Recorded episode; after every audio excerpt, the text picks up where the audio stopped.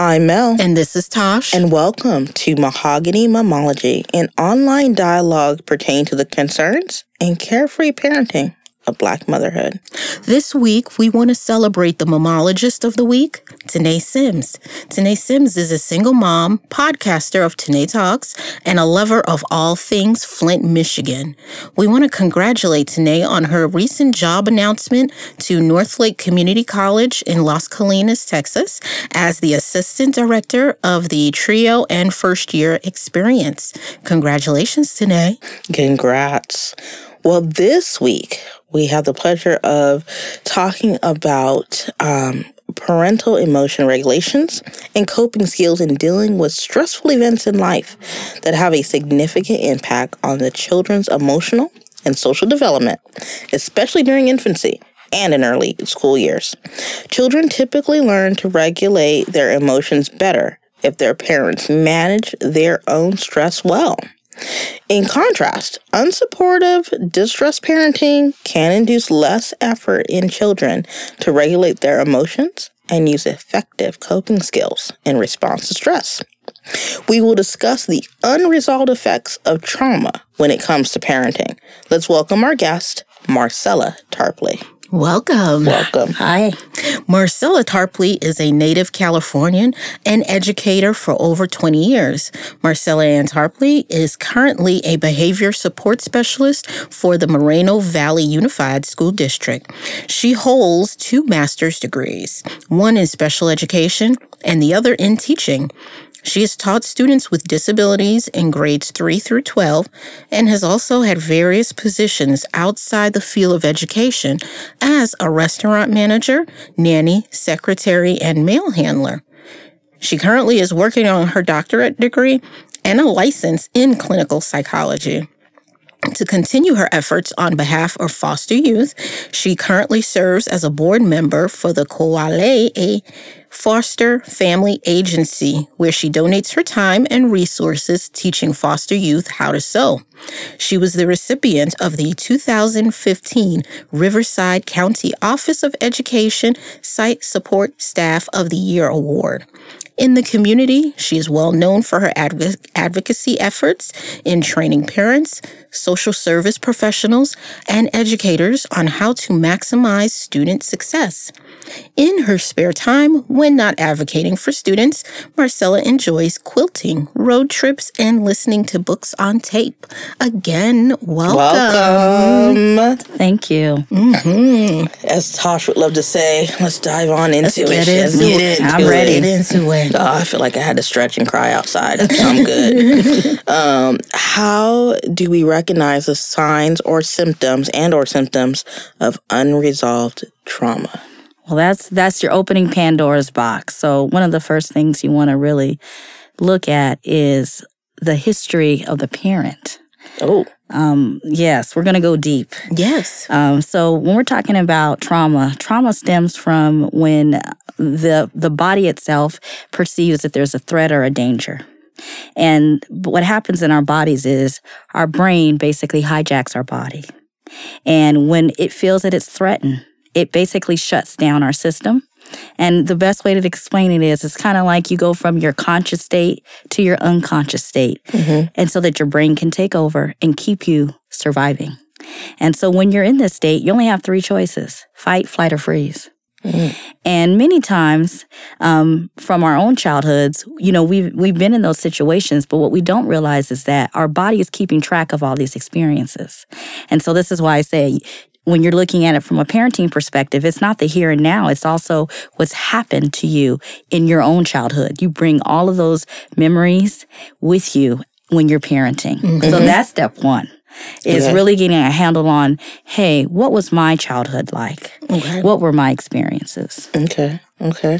I know sometimes we usually, when we birth children of our own, depending on how we grew up, we always want to say, hey, I don't want to raise my children the way my parents raised me. Mm-hmm. I, and I, I, will say, you know, that's a very general statement. Some yes. people have had great upbringings. Very true. But, you know, like how how is that any different, you know? Well, I mean, that's the conscious part of us. Okay. You know, okay. because the, in, in, in everything we do, part of being a human is either we want, we, we have an element where we want to change. We want to change some things because we have control over it now. You know, our parents raised us this way, mm-hmm. and now I kind of, you know, I want to put my own spin on it. That's Yeah. that's normal and that's natural. Okay. But what we don't realize is, even though we may not want to do it the way, you know, I'll, you know, my mom spanked me, I don't want to spank my kids. The the effects of that and our experiences with that is still deep rooted in our brain. And so when we get ready to interact with our with our children, we're bringing those experiences with us, whether we felt they were good or bad. It is it is shaping how we respond to our kids. And if our kids are in a situation that even we perceive as threatening, we are then become triggered as parents and it sends us right back to fight, flight, or freeze. And oftentimes you can see that even when parents are engaging with their own children.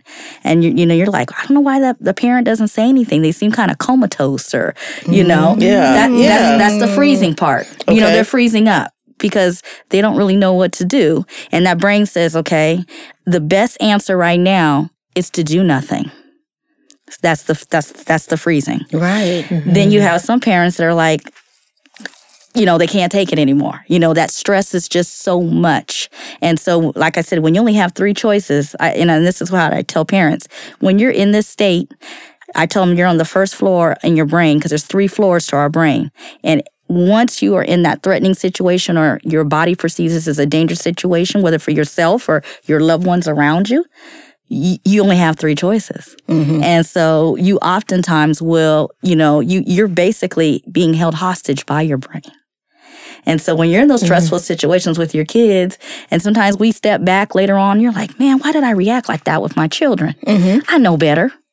Well, yeah, you know better consciously, but subconsciously was the part of you that was in action. And it says, you know mm-hmm. what? We only have those three choices. You get no other choices. And so when you're in that state, what's happening is your body is sending a, a, a agent called cortisol, and that's basically shutting your body down so that you only have those three responses to the situation. Mm-hmm. But what a lot of people don't realize is once your body is flooded with that cortisol, you have that initial dose, it can take from 12 to 30 hours for that to dissipate. And the reason why that's so important, especially with parenting, is if you as an adult are in that state where your body's filled with this cortisol, you are staying on that first floor. You're only having those three choices with everything you're doing. So let's say you're parenting and then now you got to go in and you got to cook dinner and then you got to go do some other things you you might be doing your emotions, but when let's say your boyfriend or your husband comes to interact with you, and you're like, you know, because that Mhm, happens. yeah, You know, right. we're women. We're like, ah, you know, that's the fighting mode. You know, that's not that's you on an unconscious level. And so many times you're like, man, why did I act like that? I don't even know where that came from because that was your brain being in, tro- in control of you.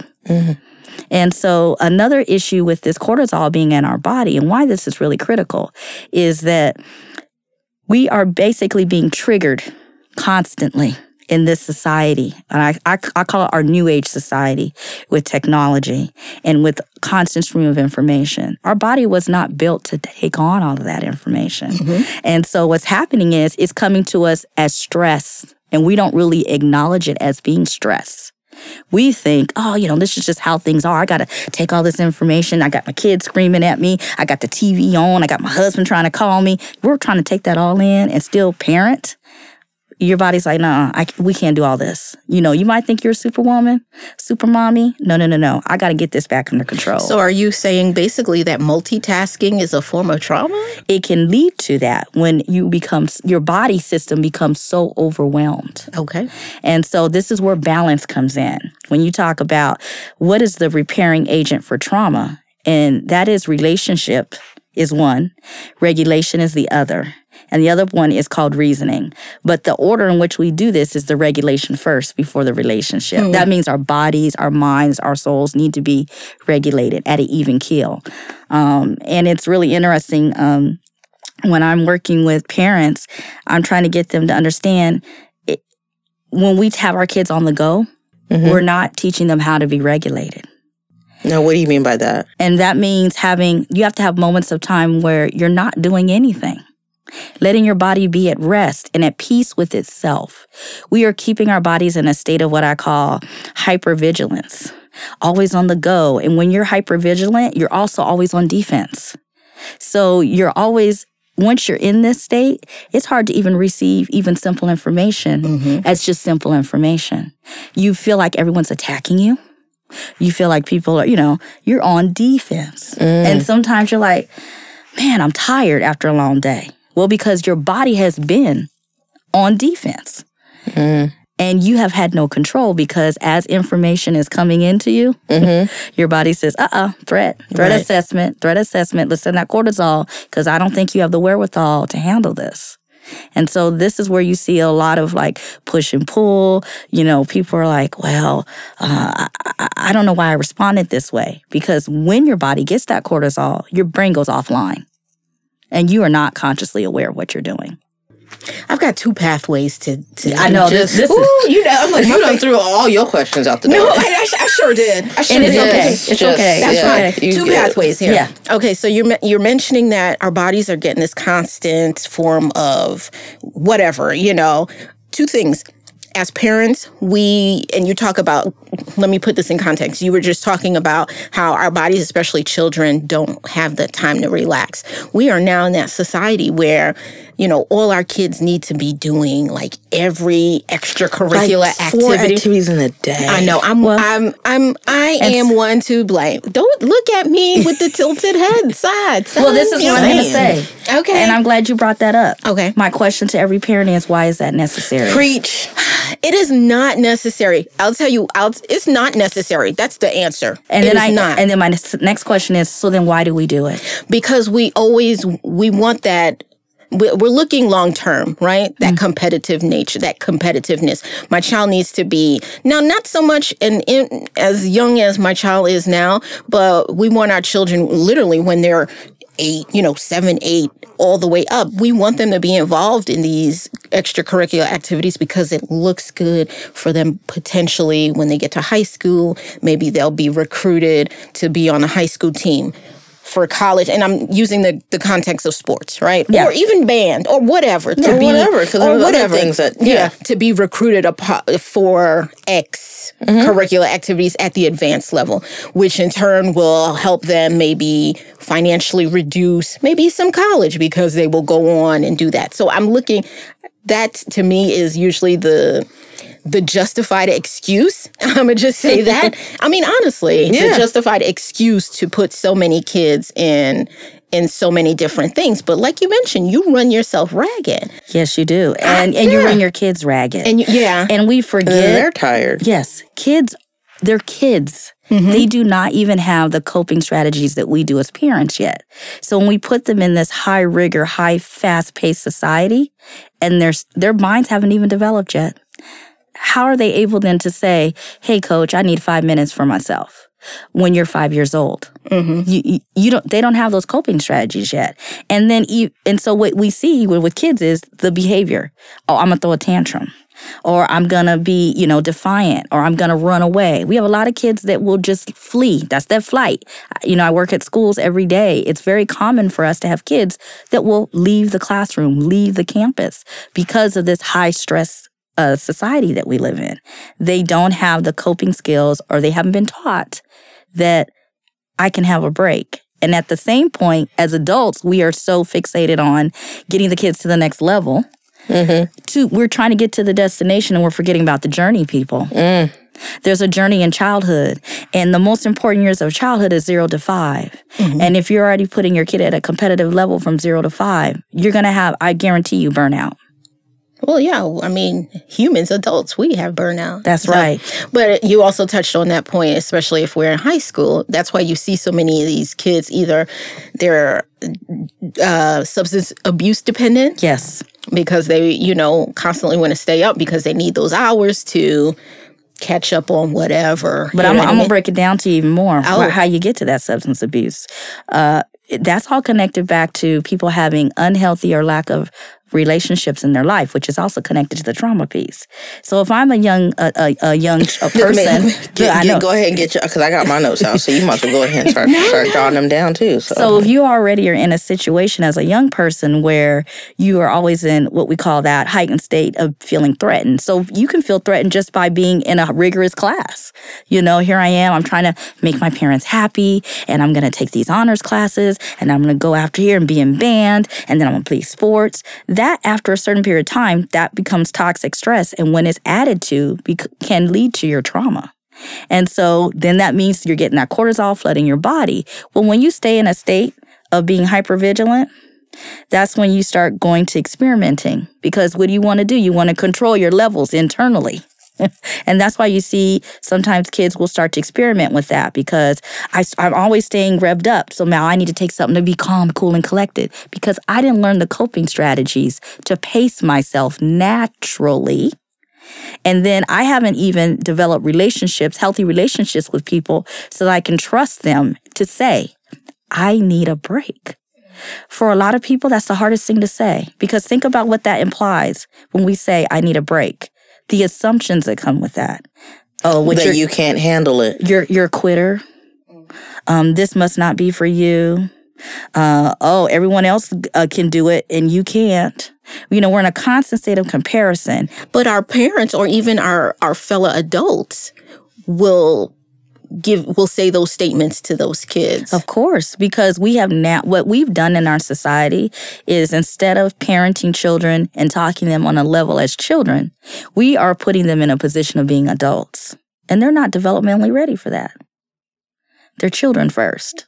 And so what we've really done is and, and I and I see this when kind of tying back to your parenting and trauma and regulation, you uh, you know the free rangeness of kids. Just just let them go and and and to learn. Well, yes and no. Kids still need structure and boundaries. Um, they will never learn that if we don't institute it. And so when you do some of that free range stuff, that means they're also open to be exposed to traumatic experience. I call, you know, and also just by being with someone and them sharing their traumatic experience with you, and you you know how people just want to fill up our cup with the mm. negativity because mm-hmm. it happens. Mm-hmm. You know, mm-hmm. people like do that dumping. Mm-hmm. You know, kids get dumped on too. And so you, that's called secondary or vicarious trauma because you then have to say to yourself, now I got this information. What do I do with it? Do I do something? Well, I'm a child.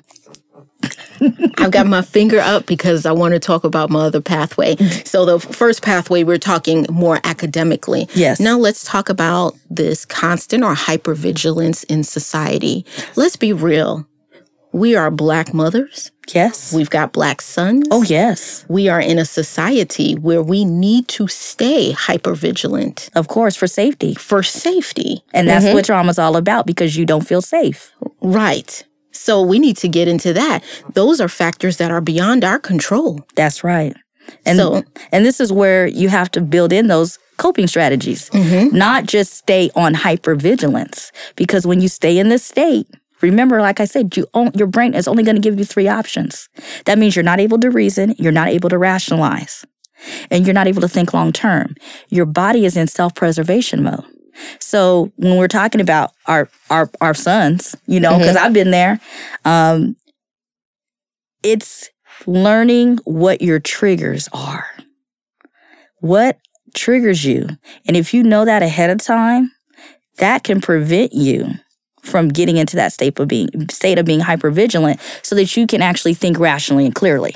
Okay, can you give us an example what right. what someone's trigger would be that maybe some of our listeners may not realize that's what a trigger is? Okay, so for example, I'm gonna use something very basic. Mm-hmm. We all take our kids to school, mm-hmm. and we've all had a school experience. So remember, when I talked about earlier, going back to your history, knowing your trauma history. So I know in my history, um, I, I had a lot of traumatic experience at school. I was teased a lot, and I was bullied a lot. And so I still carry that with me. You know, it does, like I said, once you have an experience, it can never be taken away from you. So I know I got to take my child to school.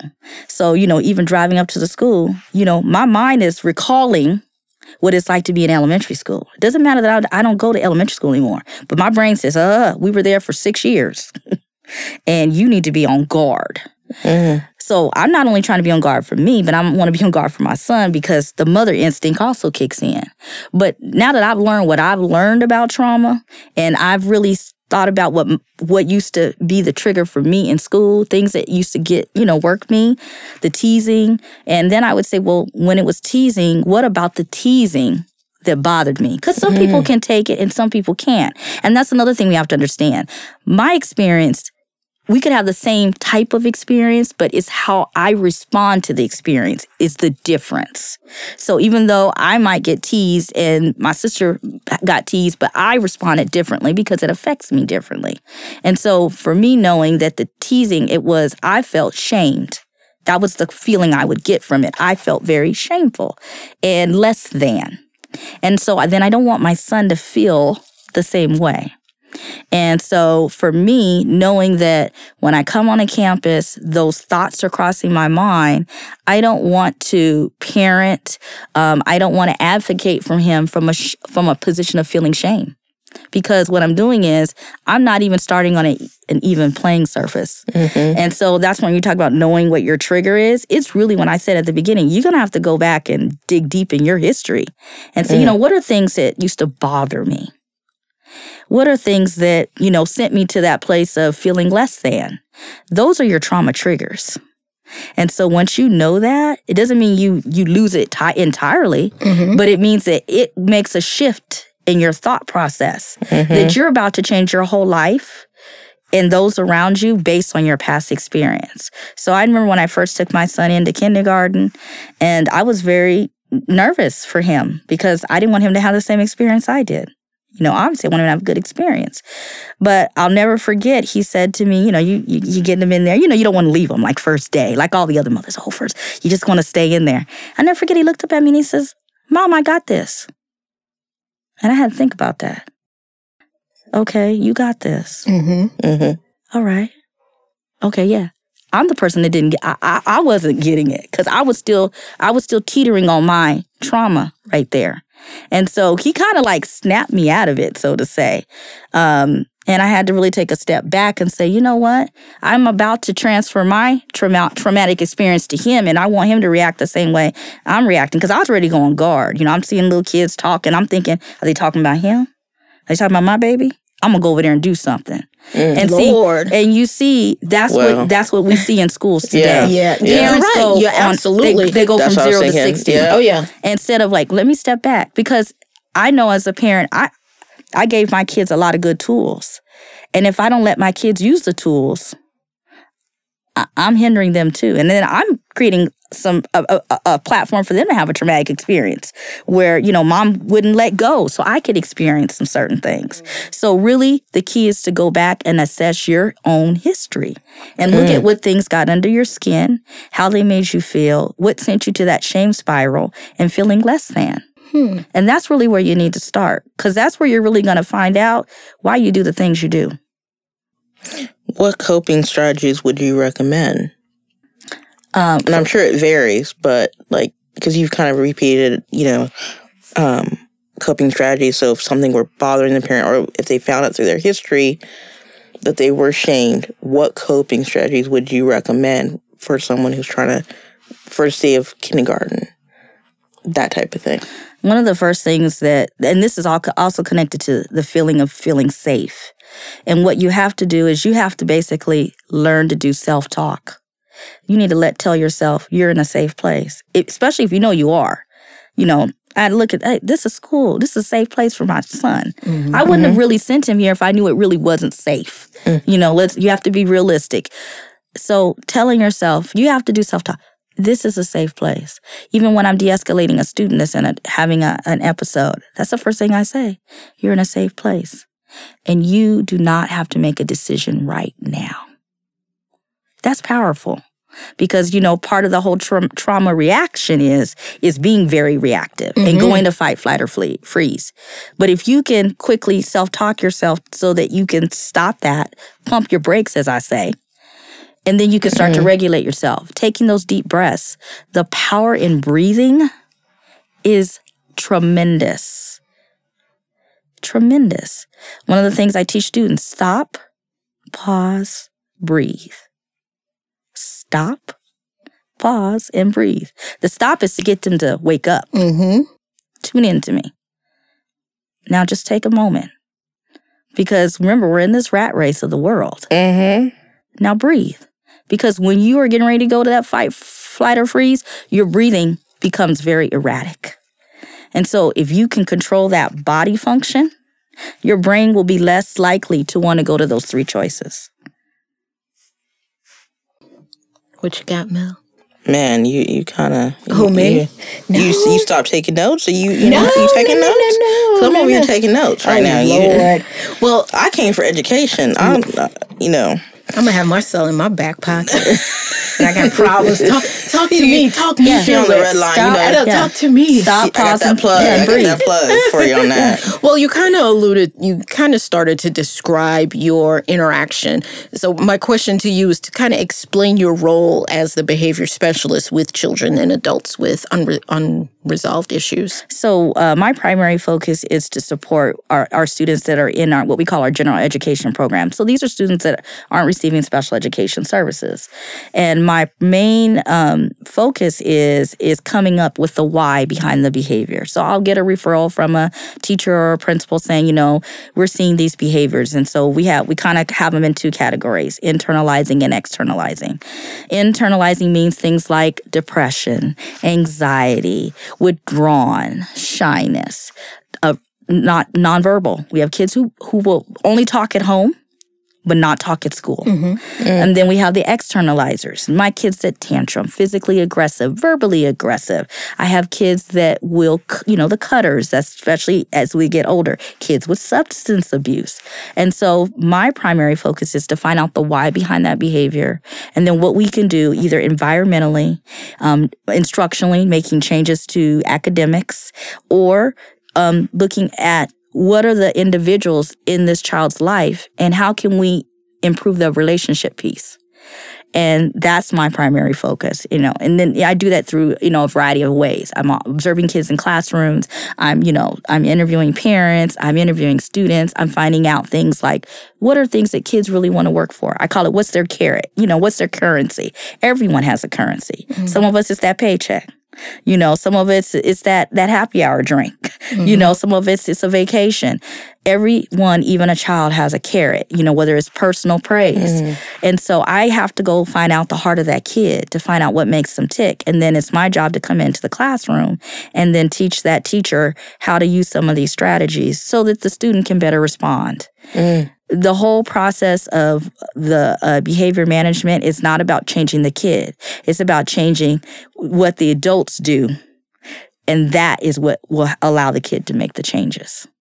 What the adults do in the school setting, Yes. in the school situation. That's Okay. right. Okay, because I'm thinking, you know, there may be parents who, you know, sadly had a had a past of maybe sexual abuse or um, substance abuse or just whatever. So it's kind of like, you know, how do you what do you do for them? I mean, you. I mean, you're no, you know, you, you're not a therapist, you know, for No. the adults. So no, I'm not like a therapist for the adults, but, you know, one of the best things that you can do with anybody is to be a listener.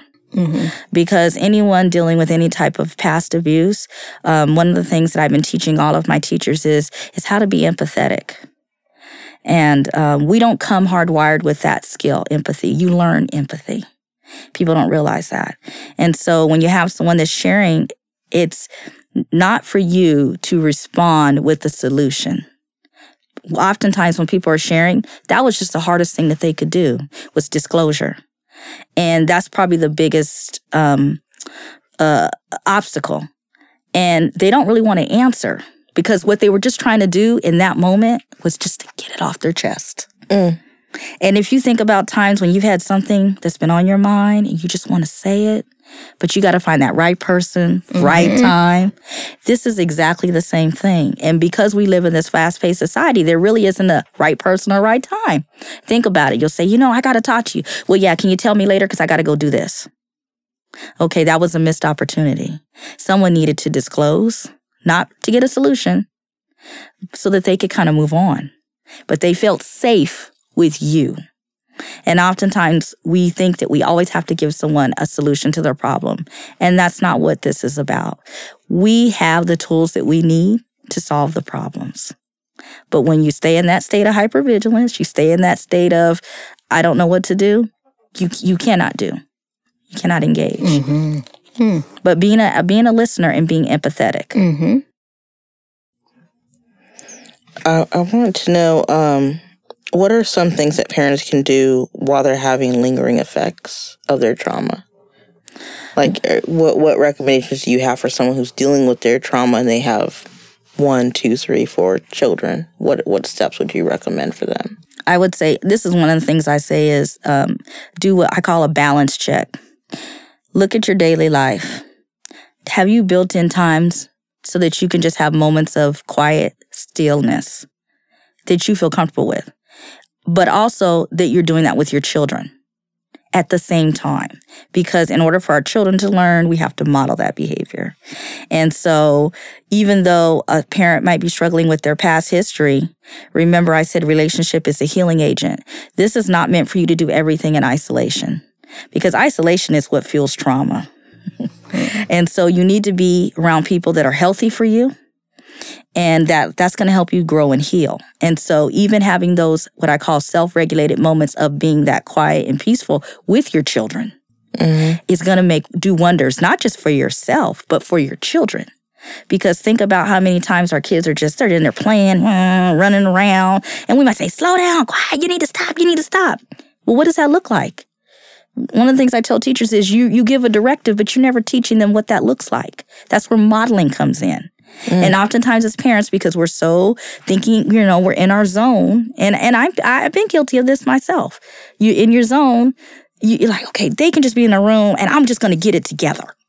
No, no, no. No, this is where you need this, you, you know, that love, you, you you need to be loved on, not loved from afar. Mm-hmm. Bring them in there. Y- y'all sit together on the couch, hug each other. So you know what? Come here and sit here next to mom. We just gonna sit here. We just gonna sit here and listen to the silence. Hmm Because life is good. And then affirmations, the power of positive spoken word. And I said spoken. You need to speak it into existence. Mm-hmm. If we taught by just doing ESP, we would teachers wouldn't need to talk out loud. Mm. You need to say it out loud. You need to hear it. You need to put it out there in the universe. But really, parents need to spend that, that time with their children modeling self regulation because then that gets the parent grounded. That gets them in the right frame of mind so they can parent. Mhm. Then you can look at your schedule and say, now, what can I do that I enjoy that keeps me in this state of being calm? And that's really important. That's why I say you start with just the quiet moments. Then you find something that's your passion, that's your hobby, because you need the balance. You can't be all work and all parent. You need hmm. that middle ground. And everyone's working on extremes. This is why people are burnt out. Easier said than done, sis. I say one step at a time. If everyone today, I challenge everyone, just tonight, sit down with your children for five minutes. Five minutes, turn the TV off, put your phones away, just sit there and say some positive affirmations. Speak positive into your children's life. Have your children speak positive into your life. Mm-hmm. And just sit there and receive that. It's going to change your life because it's coming from people in your life that you have healthy relationships. You want positive in so you can get positive out. Because negative coming in means you're just going to give out negative. That mm-hmm. energy has, when it comes in, it's got to go. And, and really, people will be surprised. It's the little things that you do that make a big difference. Mm-hmm. I was taking notes. Oh, I know you're looking at me. No, no, why you? Why? I mean, I gotta take notes. I know. And, and one of the I mean, things you you guys should hear is that nothing that I'm asking you to do costs any money. Yes, I know, right? Yes. No, no, you raised I- an excellent point This on is some that. free good therapy right here. Yeah, nothing, nothing. Right. Yeah. And and don't be afraid. And when you're talking to your kids, please stop talking to them on the run. I'm serious. Have them sit down. or talk at them. That's right. Have a conversation with them. Mm-hmm. Okay? You're not making decisions. Just have a regular conversation. Because what I'm finding too in our schools, kids don't even know how to have a conversation with each other. They sound like adults. Yes, and I'm glad you touched on that because I think sometimes even from when kids are small, we want them to be adults. That we want to have them interact with us on an adult level. And it's like, nah, they're kids. Like That's they right. don't they don't know anything. So I see some parents that get frustrated. They may give a directive to a child and oh, why you don't know how to do it? Well, why They would haven't you been taught yet. why would you expect like but they have that expectation that they supposed to already know how to do it and it's like No. no, how how are they going like you mentioned how are they going to learn something that you haven't mm-hmm. modeled them but they you know we as an adults we've been in the rat race you know we've been mm-hmm. spinning spinning spinning that we haven't had a time to pause like you said Yes. Mm-hmm. Mm-hmm. and just realize like what have i taught my child There you go. There you go. So before you get ready to reprimand your children, ask yourself, did have I taught them that skill? And not have I just taught them that, have I then made sure to give them opportunities to practice so they can do it to mastery? mm-hmm mm. Okay? Not just one time. Okay, I done showed you how to put that seatbelt on. Hurry up. Okay, well, your child might need support two, three, four times because that's the way they learn. We really need to have more patience with our children. I love the whole movement of reclaiming my time, but I'm going I'm going to flip the script. I need our people to reclaim their children. I need you guys to do that because they are lost mm-hmm. without our guidance. And so I know we've kind of went down a whole different path, right? know. No, but it still all connects though. Because the time to sit down for five minutes That's all that regulation child is still it's that kind of like going back to dinner time. Yeah. That old I hate saying old school, but you know what I mean, like way back when when mothers, you know, did not tend to work outside of work home or families. I, was like, I stopped because my mom worked full time, but we I still had a conversation. Yes, y'all did. Yes, y'all did. I know you told me like, that. Told me that. But um, it, it goes your mother, back to that. your mother made time for that. but yeah, that's what I'm And saying. that's what I'm saying. That has to become the priority. Our children have to become the priority in a different way. It's not being that helicopter parent. I'm going to drop my kids off here. I'm going to drop my kids off here. And so then when I try to tell, I tell parents is when you drop your kid off with so and so, they're parenting your child. Mm-hmm. When you drop them off over here, they're parenting your child. So now you got a child with all these different parenting influences, and then they come to you, and then you don't know what to do. You become ineffective because you were supposed to be home based. You were supposed to be the main teacher. But if you leave that up for society to do, you're going to get what society gives you. And so we really have to be careful because when we send our kids out to other people, what I tell everyone is they're ripe to be exposed to trauma. Don't ever assume that your buddy has it going on. We don't know what goes behind closed doors. this is true. And I'm not saying don't send your kids, but you need to be aware of what you're Okay, doing because yeah, we have yeah. parents that do it on a regular. And so Right. then kids get in this habit of and when we, I think you mentioned earlier about you know I tell my kid to do something and then they're not responding the way I want them to. Well, Mm-hmm. because he was just parented by this other adult and he's been in this this kind of pattern of behavior where he can talk like that to that adult. That was acceptable. And then he went to another adult and then that was acceptable. And by the time that your kid gets back to you, uh, let's say by the weekend, because you know you done dropped them off at school and after school program and sports, and then you really, really don't really see your kid and make that interface with them with quality time till the weekend. They've been parented by four, five different people with different styles, and then here you are, you're like, uh, you know, I, I- why are you talking like to me like that? Well, they've been talking like that all week. It's become a habit. If we want to have those foundations, you need to put your kids around people who parent like you. Okay. Yeah. I was gonna say Yeah. because I'm like it's no, because to me I was gonna say that almost it, it was almost like. We, we we often talk about creating a village, right? Yes. Mm-hmm. I mean, because there are there Like-minded people in your like village. yeah, Yeah. like-minded people in your village. Absolutely, and That's know I was your and know your village because people can live in your village, but it don't mean they family. See, and I don't mean family by blood. There's people that you know you can say I can leave my kid with them. That's family. Mhm. And then you know there's people they're in your village. People, a lot of parents don't. Yeah. th- uh, I, I'm going to be honest with you. I have a lot of parents who don't really do that assessment. It's oh because you have a title Oh, because your car looks good. Oh, because and you got some kids. Okay, yeah. Can you just watch them? Because I, I want to go out this evening. Mm-hmm. You'd be surprised how many people have kids and don't parent them. Mm-hmm. So yeah, it's deep. It is. It is. Um, What would you tell? Um, we had a listener um, who heard about our topic in advance, and and and said, you know, she wanted to say that she's looking forward to this episode. She's struggling with anxiety and can get overwhelmed with the needs that are done at home. She worries often, often that she is unsub- unsubconsciously teaching this to her child. What would you say to this mother or other um, mothers, or maybe there's fathers that are listening? I, like I said, go back, look at your schedule. What what is needed and what isn't needed. I mean, we do a lot of things that we do them because we think, like you said, long term. This long term is gonna get me ahead. But then also look at what does it do to your short short term. Is it really a negative? Is it taking away from your kids and th- what they need from you?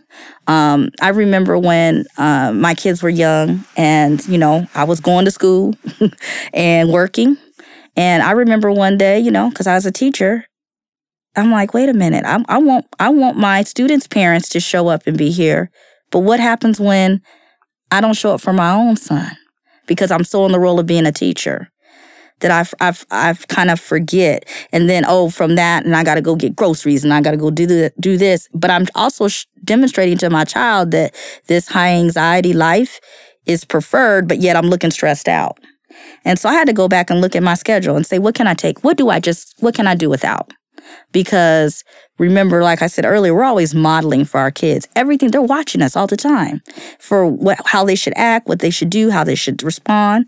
And so you're going to have to look at your schedule and see, what can I do without? And oftentimes we think, oh no, I can't, I have to, I have to do this. But then I always say, what did you do before you did that? You had a life before you did all that stuff. You forgot about that. Nothing, there's nothing in this world that says that you need to do 17 things in one day. There is nothing but us saying that. If we're if we do not get ourselves regulated, yes, it, that anxiety is to pass to her child. So it's really about looking at our own schedules and uh, self-assessing and some things going to have to come off. Some things because that anxiety that leads to later health problems later on. So even though you're thinking, if I do this now, I'm gonna have these great outcomes later, but health wise, you may not be healthy enough to even enjoy it. Mm-hmm. Mm-hmm.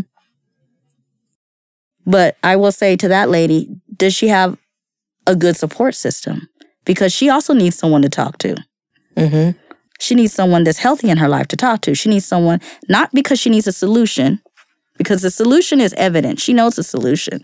Like I said, we all know the solution. It's just sometimes we don't want to we don't want to do it. We have to be honest with ourselves.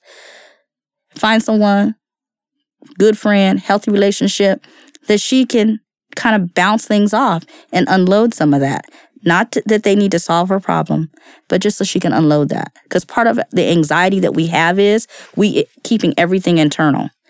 If I tell you that I just can't pay that rent, you're going to think really less of me. Mm-hmm. We're, we're so afraid of what other people think. That's also rooted with anxiety. Don't worry about what other people think. That's that. That's step number one. You you got to let all that go, because that's what keeps us in bondage too. That's a whole different topic. I know. I'm sorry. I I breed. I just I will bird walk and I apologize. we love it. We love it. I, I apologize. You'll be back in December. Um, you talked about the one of the. I feel like there was three R's. One was regulated. Yes, regulate is number one. You want to get yourself regulated, grounded. You All know, right. and I highly, I highly, highly recommend now something that I'll say you don't even have to pay for it because everything is on YouTube. Do some yoga. Deep breathing and stretching exercises because that gets your body the endorphins going. It clears your foggy thoughts because that's really what's going on when you're getting in that triggered state. Mm-hmm. And then after you regulate relationship, you heard me. I keep saying that healthy relationships. You, everyone has good energy, bad energy. You can feel it. You know it. When we were kids, we had that internally. As we get older, we use it less and less. You know when you're in the presence of someone that's gonna lift you up. That's who you need to be with. mm-hmm. then reasoning. That's when you can start thinking deeply about your situation, coming up with long term plans, talking to someone, and then asking for solutions. But it's really in that order. It's regulate, relationship, then reasoning. That is the that is the perfect sequence. And those things take time, don't they? You Yes, know, they I do. mean, it's not. This Yeah. is not something over thirty days. No, it's Yeah. not. And I'm glad you said that because Yeah. oftentimes in, in our fast paced world, everyone wants a quick fix. Right. And it's not because as long as you're taking to get here, it's gonna take you almost as long to figure some of this stuff out. Don't say that. But don't. But you know what? We're, I'm gonna say this to each person: we are worthy. We are worthy of that time. If we we we give so much of ourselves to everyone else and and other causes, we forget about ourselves. And you can't even help someone else if your cup is empty. Mm. You can't. I, I I mean, you can't. You really can't. Tops and fainted. no. yeah, so check your cup. I mean, that's one of the things I've been uh, training our classified staff on. You know, parents come in, they're already coming in on guard. They don't know how to, you know, work with the school system. You cannot come from a place that the parent should already know. And you can't help the parent if you're coming in and your cup is not full. Mhm. You know, you got two people with two empty cups. It's not going to bode well, you know? So that that's one of the things. And when I talked about the regulation, it's that keeping your cup full, finding out what your passion is. You know, your passion doesn't mean you get paid for it, Mm-hmm. and it's okay if it's something you enjoy. If you would just like to go and take a walk around the lake, then do that. Bring your kids with you. Teach them how to regulate themselves. Spend that quality time. Then you're building relationship. Wow, look at that. You're gonna kill two birds with one stone. And then when you finish that walk and you had that good relationship building, you guys get in the car. Now you can start doing some reasoning. Y'all can start having that long-term talk, mm-hmm. long-term planning. Mm-hmm. If everyone would just spend that, I say five quality minutes with those people around them in their life that they say really mean the most to them, your life will change. Your life will really change. What do you recommend for like the school systems for those that are listeners that work in schools? What type of what would you like to see be done differently? Compassion. Compassion. I like to see teachers be more compassionate to students, not sympathetic. Sympathetic means you feel sorry. And that's not what I'm talking about. Compassion means that you need to be a human being, not a human doing. And don't be afraid to look a kid in the eye and say, I'm here for you. It's not always about ABCs and one, two, threes. We will only work for someone and give them 100% if we have a good relationship. And we, we've all done this. You have that boss that gets under your, under your skin. You're mm-hmm. like, I'm going to do just what I got to do to get by. Just, just I only got to do 70%. He'll stay off my back. Same way with kids and teachers. I tell teachers if the first thing that I'm looking for in an observation is the relationship factor. Do you have a positive relationship with the student? Does the student have a positive relationship with you? And if it's not there, I'm going to tell you something. That student is not going to perform to their maximum potential. And they may not perform at all. Because why would I work for someone that I feel doesn't like me? And kids can sense mm-hmm.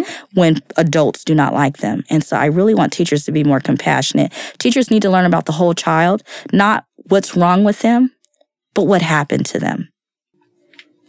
And then and only then can you move forward.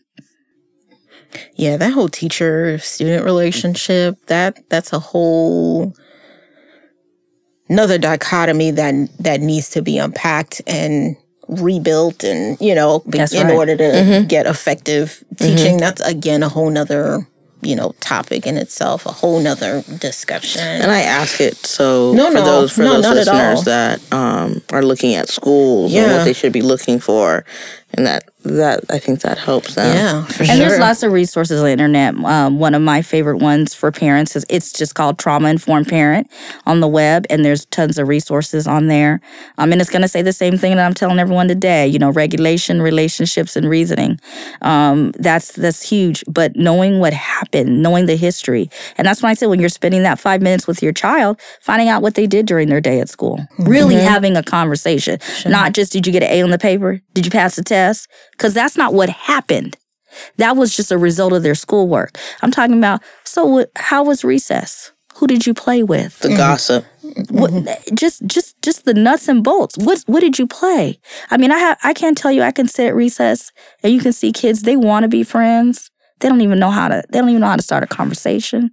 I have kids that because they stay in the house all the time, they don't have the motor skills to play games, and no one's teaching them. They're just there on the playground. Lost time. And lost time is, you know, that's so valuable for our kids. They need that. That's part of their development. What takeaways? Um, what like three things do you want our listeners to to do? We all have had traumatic experiences. Um, but what I want everyone to, to really to do, like I said earlier, is take that time to learn how to regulate yourself. Check yourself. Check your own emotions. When you're in a situation, ask yourself, how am I feeling? What am I feeling? And is it what is it stemming from? Is it from my past or is it for, for the here and now? Um, and then the other thing is, don't be afraid to put pauses in your day. It's okay. It's okay to pull that car over and say, you know what, I need a moment. And it's okay. Don't just keep driving and get an accident. Pull over. If you need to cry, cry. Don't bottle up emotion because bottled up emotions take you to a place you don't want to go. And that's a whole nother segment. So, yeah, I, I just want people to learn to put their, their life on pause for a little bit. Sure. Enjoy the journey mm-hmm. as you get to your destination. Cool. Well, we thank you for being our special guest for today Thank you. and talking to us about your helpful tools, tricks, tips, you know, when engaging with students, not only in addition to parent um, and kind of self internalizing your own feelings and things like that. We thank you. Thank you. Thank you. Thank you for you the so much. opportunity. Yes. So we want to shout out the mom nonprofit, uh, Moms in Color. Mom in Color is a collective created to celebrate diversity, complexity, and intersectional motherhood.